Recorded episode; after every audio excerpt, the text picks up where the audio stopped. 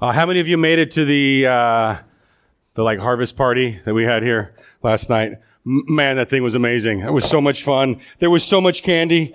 Oh, so much food. It was, yeah, it was good. I, I really want to thank Tori, our children's ministry director. She put in a ton of hours. She was working. She's been working for months, but yeah, no, for sure a lot of hours on Friday and all, all day Saturday. And so good job, Tori. That was fun. That was a fun party. I love it. Uh, open up in your Bible to First Peter. We're in chapter 2 this morning. Oh, I, I love baptisms. They're, they're super fun. Uh, there's just something that's encouraging, uh, something that's just hope filled and joyful about baptisms, right? I mean, it's just fun, uh, to, to watch, fun to be a witness. Uh, it's especially true w- when it's a, a, kid getting baptized. Uh, because uh, as a, as a young person, they, these are people that they've made a decision to follow Jesus and they want other people to know about it and they're not afraid to get up in kind of a scary situation and like uh, share it with the world and that's just that's a, a cool thing. Ba- baptism is all about our identity right? Just just like i said a, a, moment ago it's it's not like some magical ceremonial bath that gets us all cleaned up. No we're we're cleaned we're cleansed through faith in jesus. So again baptism is more about showing people how we're cleansed Again, it's through the death and burial and resurrection of Jesus Christ. That's what saved us. That, that's who we're identifying with. It's Jesus' holiness that we're claiming for ourselves. It's His holiness that we want God to see when God looks down on us. And so this is a way of, of outwardly communicating this inward change that's taken place in our lives. And, and, I think it's important. I think it's important for us to take that kind of step with, uh, of identifying with Jesus through baptism. Again, because it's, it's a step of obedience, but it's also just encouraging for all of us who've maybe been Christians for a long time, and it's been a long time since we were baptized, to, to be reminded of our uh, identification with Jesus Christ too. Uh, I, I, think, I think that reminder of our connection with Christ is one of Peter's main reasons for writing this letter. He wants to remind people who are believers, who've placed their faith in Jesus, to, to never forget exactly who they are in Him and, wh- and what that means. He wants us to, to never forget who we are and who we belong to and where we're headed. And so he talks about those things a lot all throughout this book, and we'll see that here. It's, so many people uh, spend so much of their lives trying to, uh, like, find themselves, you know, trying to figure out who who they want to be and what they're supposed to do and how they're supposed to live. And for us, as as believers in Jesus, our identity is directly tied to who he is. And, and so who we are and what we do is connected to who Jesus is and what he's done. Here in Peter, he tells us that, that uh, God chose us. And because of that, we are chosen ones that Jesus is the living stone, and in him we are also living stones. Peter tells us that we are holy because he's holy. Now follow along as I read 1 Peter chapter 2, starting in verse 4, as he explains more of who we are. He says, and, and coming to him as to a living stone, which has been rejected by men, but is choice and precious in the sight of God. You also, as living stones, are being built up as a spiritual house for a holy priesthood to offer up spiritual sacrifices acceptable to God through Jesus Christ. For this is contained in scripture, behold, I lay in Zion a choice stone, a precious cornerstone and he who believes in him will not be disappointed. This precious value then is for you who believe. But for those who disbelieve, The stone which the builders rejected, this became the very cornerstone, and a stone of stumbling and a rock of offense. For they stumble because they are disobedient to the word. And to this doom they were also appointed. But you are a chosen race, a royal priesthood, a holy nation, a people for God's own possession, so that you may proclaim the excellencies of him who has called you out of darkness into his marvelous light. For you once were not a people, but now you are the people of God. You had not received mercy, but now you have received mercy. Man, again, talk about like encouraging and uplifting to read those words from Peter. Again, he wants us to clearly understand who we are and who we belong to because of Jesus. The, the foundation of our identity, it all starts with Jesus Christ, right? Jesus Christ as the cornerstone. In verse 6, uh, Peter quotes from Isaiah 28 16 where God promises to establish a cornerstone.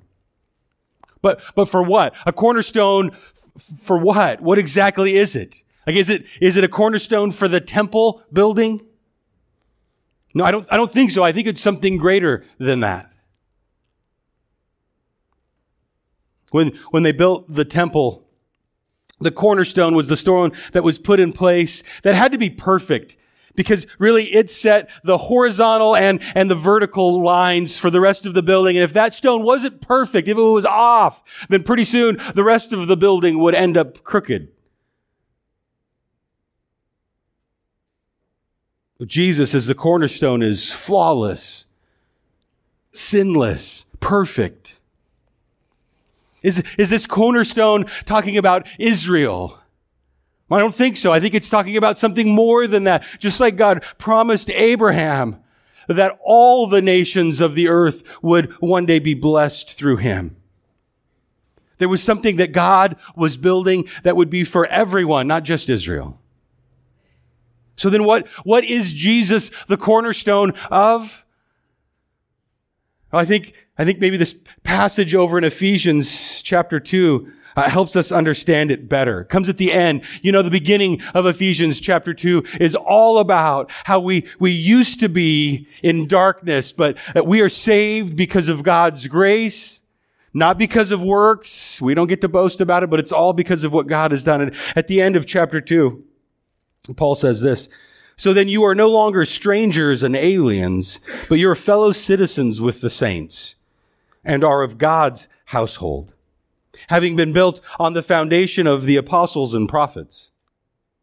Christ Jesus himself being the cornerstone, in whom the whole building, being fitted together, is growing into a holy temple in the Lord, in whom you also are being built together into a dwelling of God in the Spirit.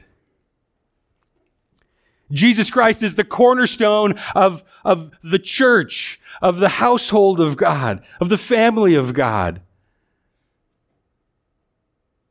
Because, because it was, it was through his sacrifice that he purchased us. Because he's the only flawless, perfect, sinless sacrifice. Peter describes Jesus as, uh, as this choice and precious cornerstone. Absolutely one of a kind. So this is the imagery that, that Peter gives us so we understand that we as the church are this, this house that's being built with Jesus as that, that key piece. And, and the imagery of, of a household is a common one in scripture. Again, Jesus is, is that cornerstone that sets these perfect lines. And the apostles and the prophets, like it said, did the work of laying the foundation through the spreading of the gospel and the writing of the word of God. And then the rest of us as believers, all believers throughout all of uh, history in all places are a part of this spiritual building that is the church. The problem that Peter mentions here, though, is that this cornerstone, this perfect, ideal, beautiful cornerstone was also a stumbling stone to many.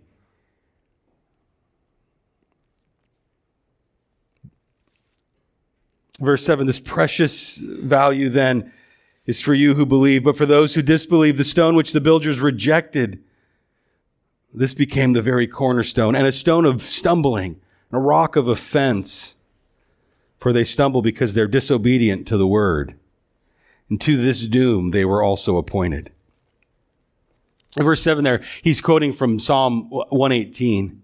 And its, uh, in its original context, uh, it's all about the Davidic kingdom and how uh, other countries that rejected the God ordained Davidic kingdom would be uh, would be in trouble, would be punished. But Jesus uses that exact same verse and applies it to himself. Over in Matthew 21, Jesus tells this parable of a, of a landowner who plants a vineyard and then he hires some tenants to come and live on the land. And when it's time for the harvest to be collected, he sends some servants to go collect the grapes. And when the servants, the, the servants get there, the, the tenants who are living on the land, they don't want to give it up. So they kill those servants.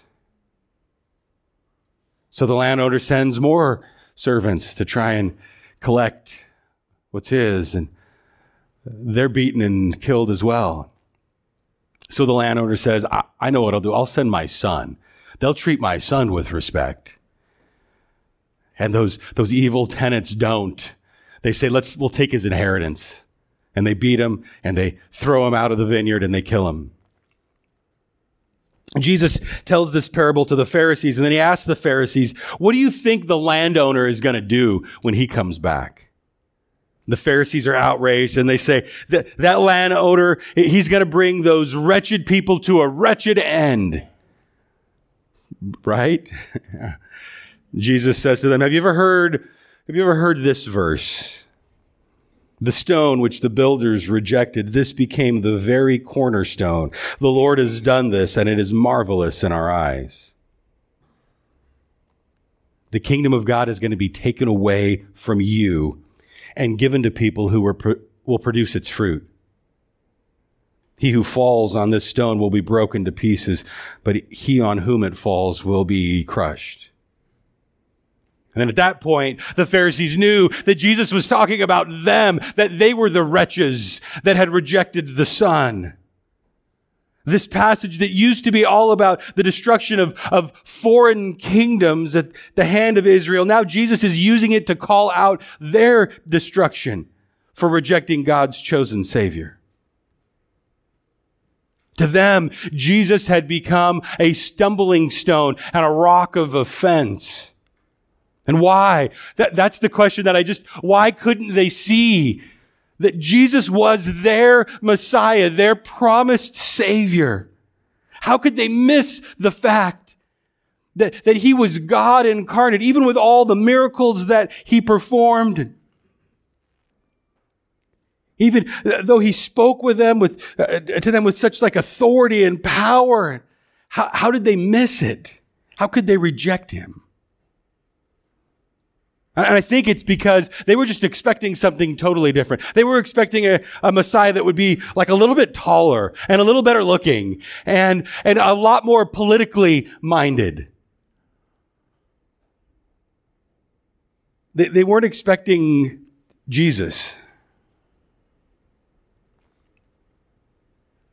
Man, they, they were just so wrapped up in the political world around them and the things that they were suffering right then at that moment that what they wanted more than anything was somebody to save them from that, not seeing that God wanted to save them from something way bigger than just a government. Oh man, can you imagine? Can you imagine being so wrapped up into politics that you fail to see God right there in front of you? Oh, I'm glad that doesn't happen today, right?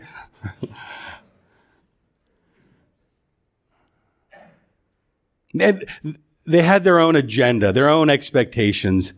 Their eyes were on their own problems and not on God's word. And that's, that's ultimately the reason why they stumble over Jesus. Because they'd traded the word of God for something else. Peter tells us they stumble because they're disobedient to the word. To this doom, they were also appointed. And people stumble over and reject Jesus today for the same reasons. There's this re- rejection of the Word of God and what it says, and a preference for the things of this world. A blindness to the work of God, even though He's made Himself plain to see. And people can't believe in Jesus because of what they would have to sacrifice if they did, and so they just toss Him aside. Peter says that those who reject Jesus as the chief cornerstone are appointed to doom. But that's, that's not us. That's not who we are. That's not our fate.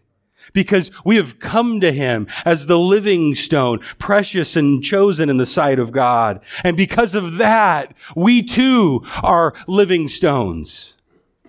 Look at verse four and five again. Coming to him as to a living stone which has been rejected by men, but is choice and precious in the sight of God, you also, as living stones, are being built up as a spiritual house for a holy priesthood to offer up spiritual sacrifices acceptable to God through Jesus Christ. Man, that is amazing. We are living stones. We are identified with Jesus Christ in that exact same way. We are a part of the spiritual household that God is building.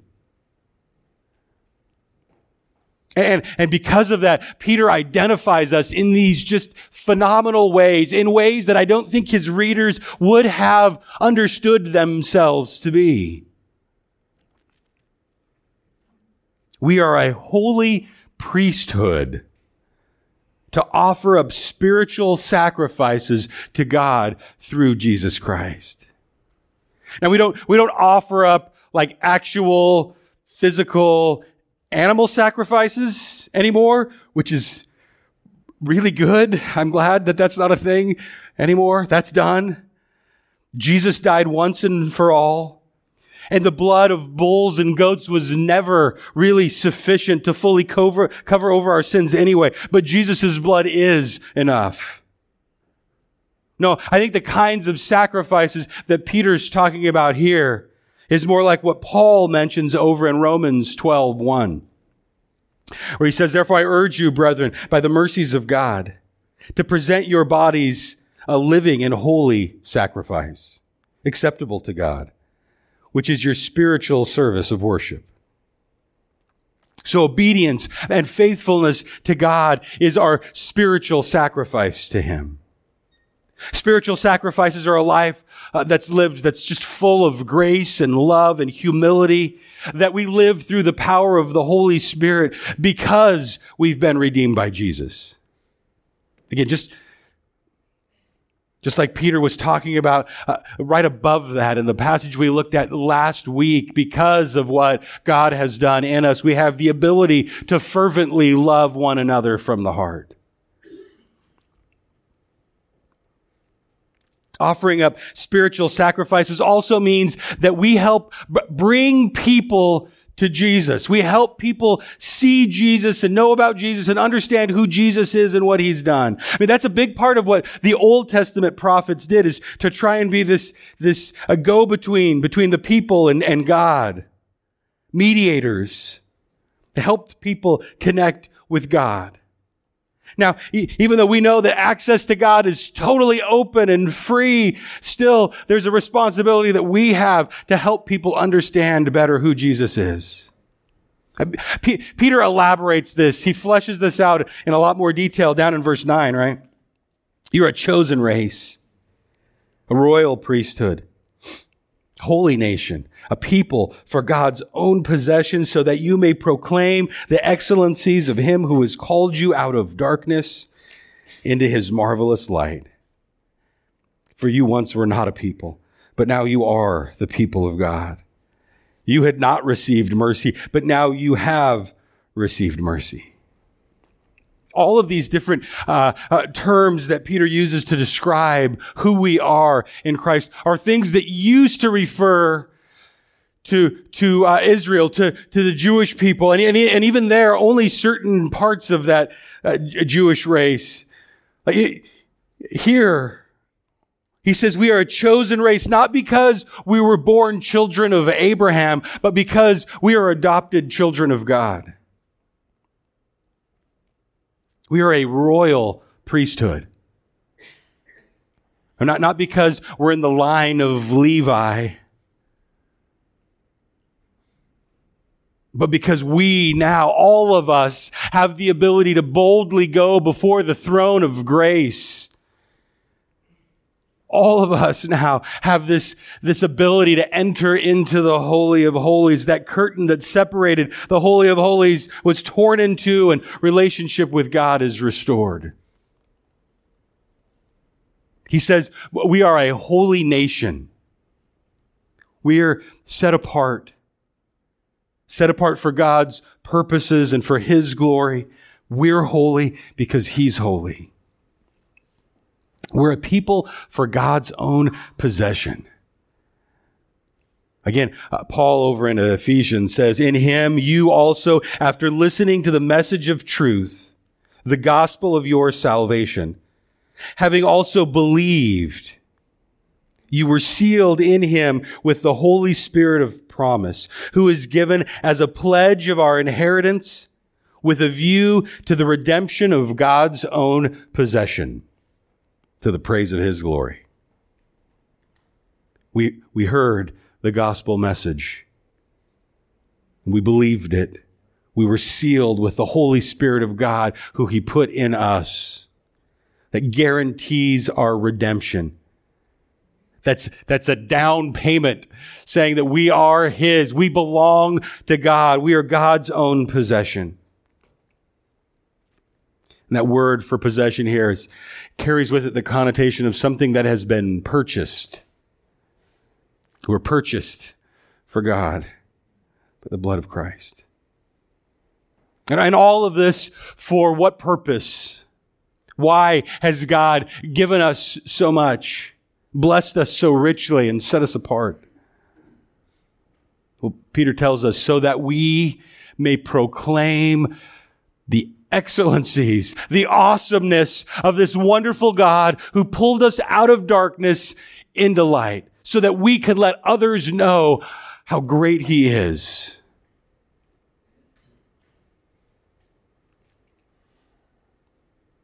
Peter wants us to never forget who we are, who we belong to, where we're headed, so that we can go and tell everybody that we know about this gracious and loving and merciful God So that we can help people who are still living in the darkness like we once were know that there is light. So that we could go out and tell people, you know what, I, I used to not be anyone or anything, but now I am part of the people of God. I used to be deserving of death, but now I have received mercy. Peter's writing this to people who live in, in a harsh and unfair and unkind world who are uh, looking down on and mistreating and mocking and abusing Christians because of, of their faith in Jesus. And, and, they're starting to wonder if it's worth it. Is it, is it worth it to be a follower of Jesus if I'm going to face this kind of abuse? Why is God letting this happen to me? Is God even still there? Peter reminds them that Jesus himself, the chosen living stone, was rejected and cast aside. Don't, don't be freaked out when you are too, because you are identified with him. It doesn't change who you are. It doesn't change your identity one little bit.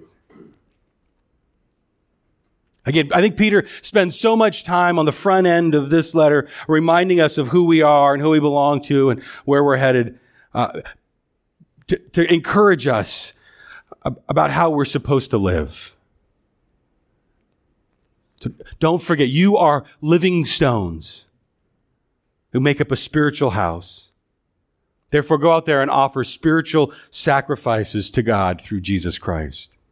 You are a chosen, holy people who belong to God. Go out there and proclaim the excellencies of Him who called you out of darkness into His marvelous light. God, enable us to do that very thing, to never forget who we are, what you've done for us. God, give us opportunities even this week as we go out of this building to proclaim how excellent, how awesome, how wonderful you are, to share with others this grace and mercy that we've received.